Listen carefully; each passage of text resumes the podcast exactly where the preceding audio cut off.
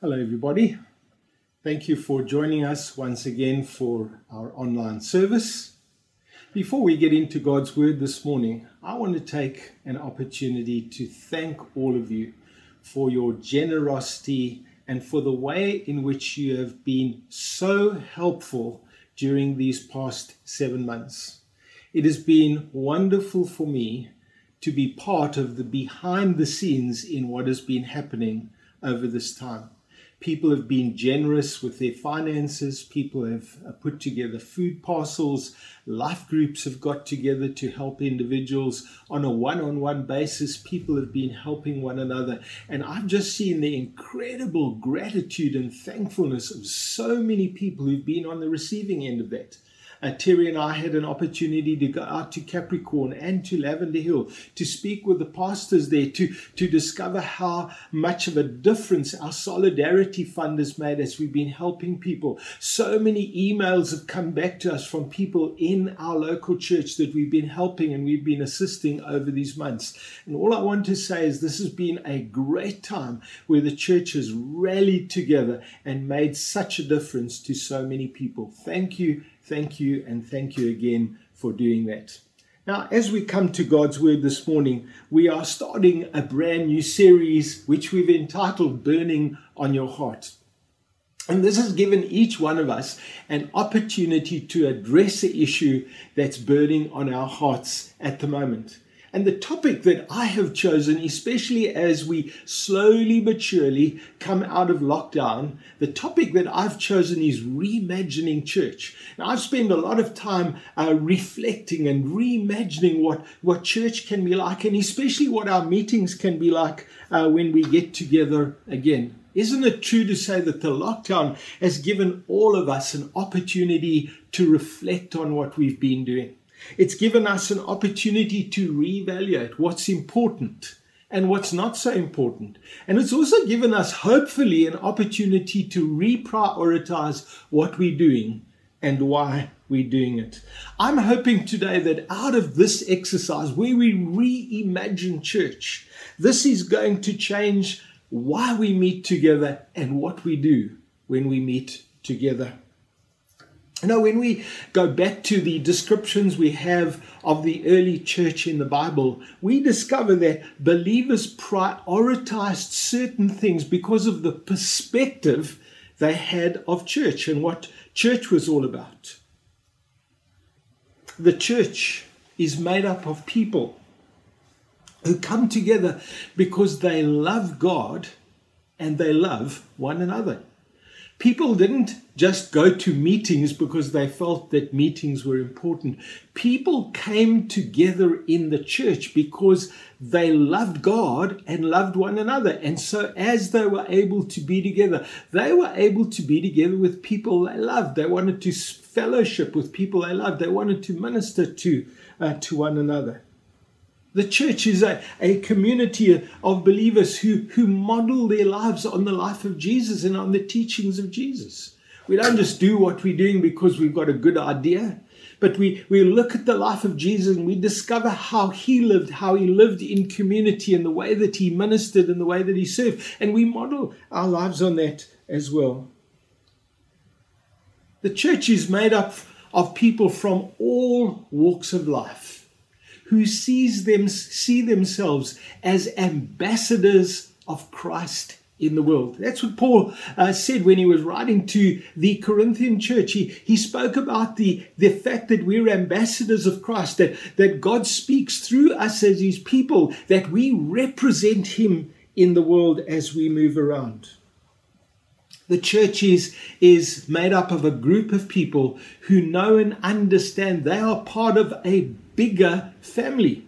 We are not just Christians in and of our own right, but we are part of God's family. And so, being part of the, because we are part of God's family, we meet together. And you know, the church is a gathering of people where God is present by His Spirit.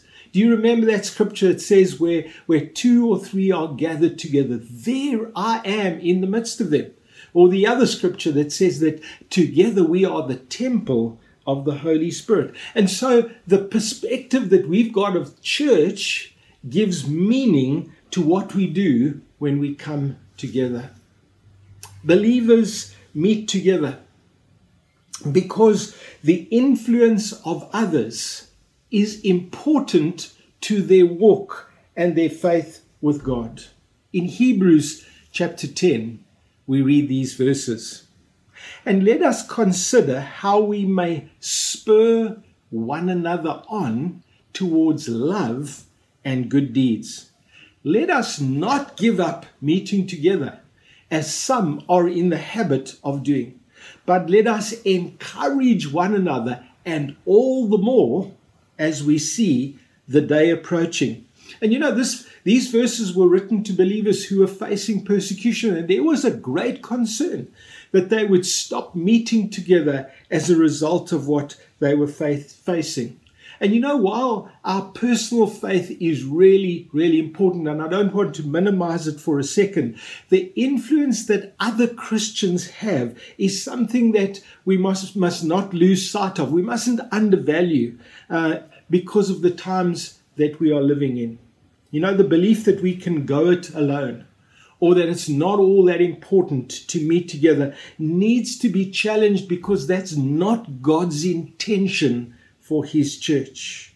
It's when we meet together that people can encourage one another and spur one another on towards love and good deeds. I don't know about you, but I can quite easily become quite self absorbed. And it's as I meet together with other believers that I keep being challenged that I'm here to, to love other people. I'm here to serve the Lord, not just become self absorbed. You know, when we meet together, there's, there's an environment of, of faith and trust in God that encourages us in our own walk with God. I don't think we always realize just how, how important good times of corporate worship where God's word is preached in the power of the Holy Spirit, or praying together goes towards encouraging us in our faith and our walk with God. Our perspective of church makes a huge difference to why we meet together. And when we value encouraging one another, it makes sense for us to meet together. Now, the reason that the, the church meets together is that this is where we exercise our spiritual gifts in the body. In 1 Corinthians chapter 14 and verse 26, Paul is instructing the Corinthian believers on their conduct, especially when it comes to the use of spiritual gifts in the church uh, as they met together. And he says this, verse 26 What shall we say, brothers? When you come together, everyone has a hymn or a word of instruction or a revelation, a tongue, or an interpretation.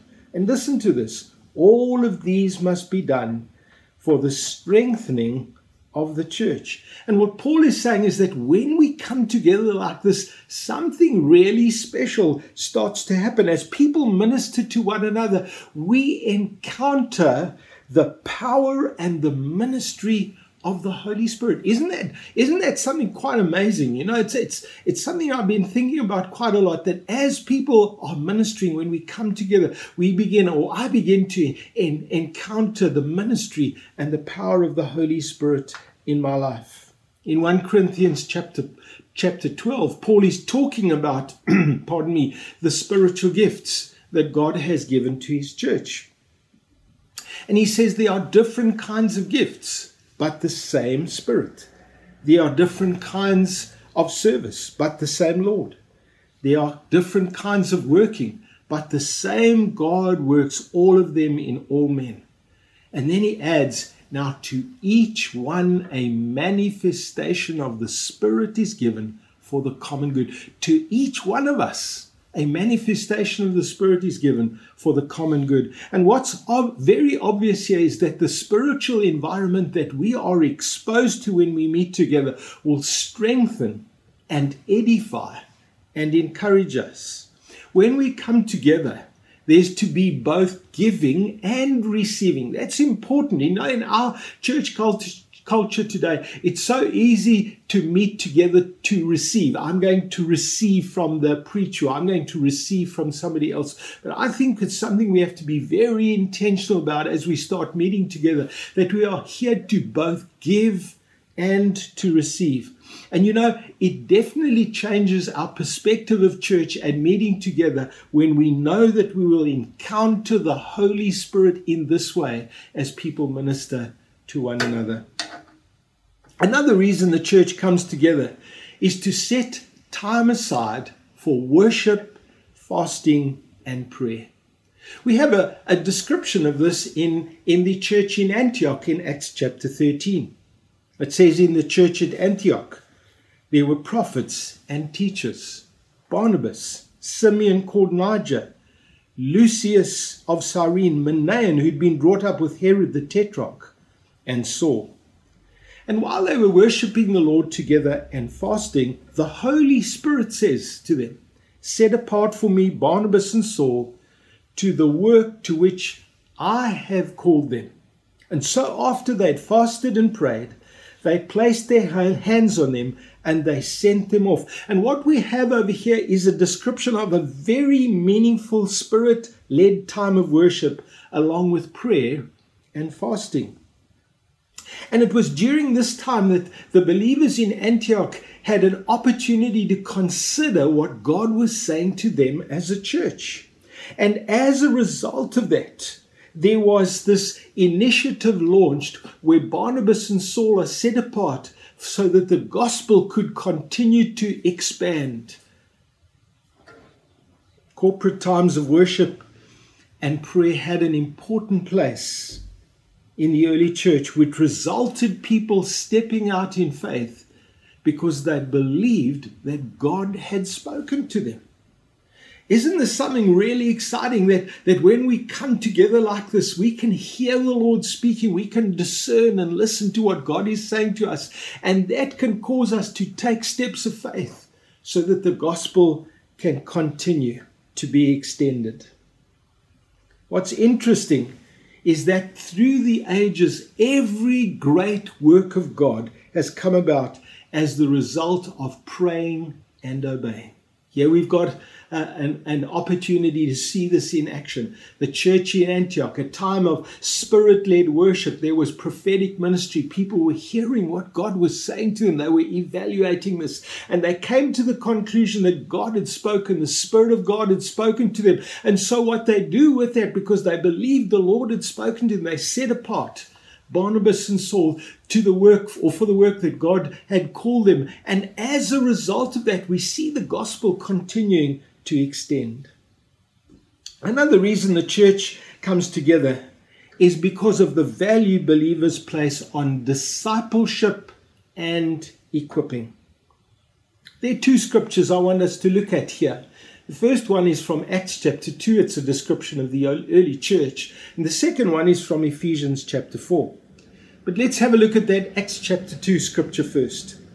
Verse 42 They devoted themselves, speaking about these early believers, to the apostles' teaching and to the fellowship, to the breaking of bread and to prayer. And everyone was filled with awe, and many wonders and miraculous signs were done by the apostles. And then if we if we fast forward to Ephesians chapter 4 as Paul is writing uh, to this church in Ephesus he says it was he, speaking about God, who gave some to be apostles, some to be prophets, some to be evangelists, and some to be pastors and teachers to prepare God's people for works of service, so that the body of Christ may be built up until we all reach unity in the faith and in the knowledge of the Son of God and become mature, attaining to the whole measure of the fullness of Christ. You know, in the early church, there was a dynamic happening that we can't ignore and we can't manufacture. There was a spiritual vibrancy that was evident because of the impact of the outpouring of the Spirit in the church. And there can be absolutely no doubt that the outpouring of the Spirit brought a spiritual vibrancy to the church, which led to a continual devotion to the apostles' teaching, to fellowship, to, to prayer, and to the breaking of bread. And you know, while there were was some degree of organization in, in what was happening, there was obviously a, a zeal and passion that came about as a result of the work of the Spirit uh, in believers' lives.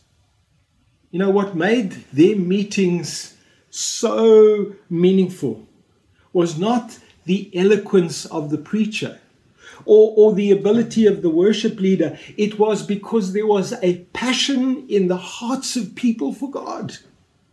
It was a passion that was birthed because of the outworking of the uh, outpouring of the Holy Spirit in their lives. Remember that song by, by Matt Redman? I'm coming, coming back to the heart of worship, and it's all about you. It's all about you, Lord coming back to the heart of worship. What is it, the heart of worship? It's all about Him, a passion for God and a zeal for God.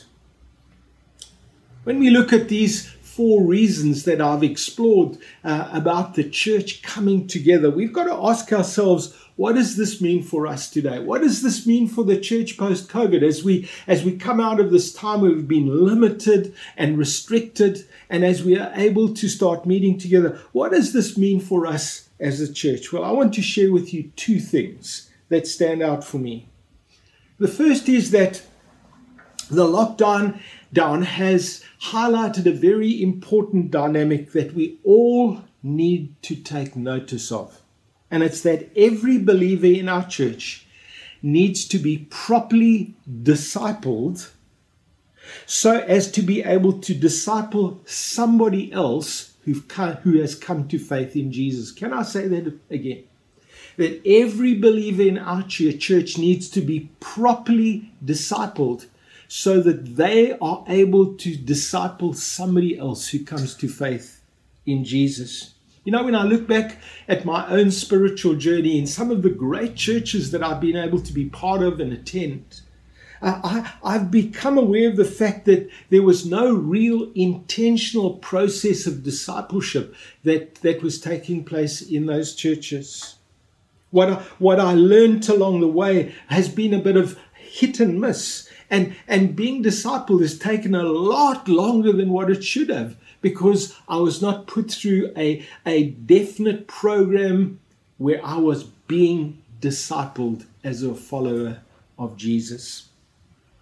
But the second thing is that lockdown has also made us acutely aware of the fact that every believer needs to be properly equipped to be able to serve and do works of service in the enabling or through the enabling of the Holy Spirit. You know, that's why there were apostolic and prophetic and evangelistic and pastor teacher people. And they were Paul instructs them and he enlists them to equip people to do the work that God intended them to be doing. God's plan was never for the work of the church to rest on the shoulders of a few individuals, but on all of us. And so he, he says to them that, that they need to be equipped to be able to do this.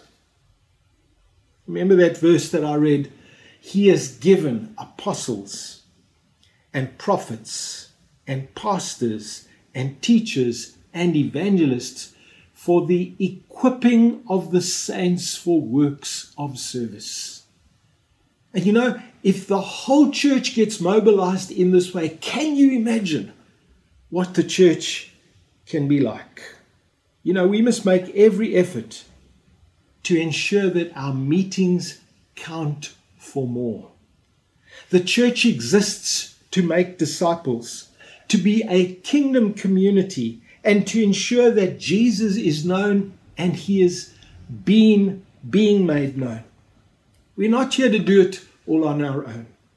We are here to do it together through the enabling of the Spirit. And I'm reminded of the fact that we are not lone rangers in this journey.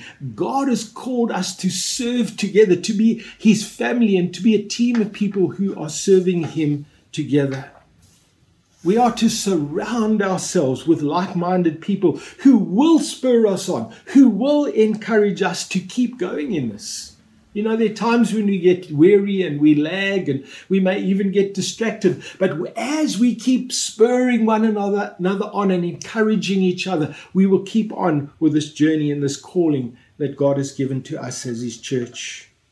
We are here to be a spirit led community where God's word, God's standard, and God's will is to be our priority. The day is here when we, when we want to ensure that every single believer gets hold of this truth because of what we are trusting God to do in the time that we still have left. As you look around and as I look around, we see the days are evil. We see the trouble that there is. But may I also say there's an amazing opportunity for the church at the moment to do ministry, to share our faith, to be used of the Lord incredible open door and opportunity at the moment. And I'm certainly trusting God that every one of us will be equipped and properly discipled, that we will know how to serve and to use our spiritual gifts in such a way that God is able to use His church in these days in which we are living. May I challenge you again as I have been speaking about this topic, reimagining church. Just imagine the church as God intended it to be. You'll never be bored for one minute coming to a church service or being part of a life group, part of a life group when we are so acutely aware of what God intended his church to be like. So let's take a moment to pray together. My Father, I really want to thank you for the model that you had in your mind and what you had in your heart for your church. Lord, a church that was vibrant, a church where people were alert to and, and aware of the work of the Spirit, a church where people were, were, were loving you and loving one another, a church where people were exhibiting the power of the Holy Spirit at work in their lives, a church where there was joy and where people rejoiced in being able to be together, a, a church where people really loved to fellowship, they loved to pray together. Um, they love to break bread and, and just remember what you had done in their lives. And Father, I want to pray in this, in this new season that lies ahead of us as we reimagine church. May there be a greater vibrancy and a greater wonder and a greater willingness to serve you and to be the people that you intended us to be. And I pray that now in Jesus' name. Amen.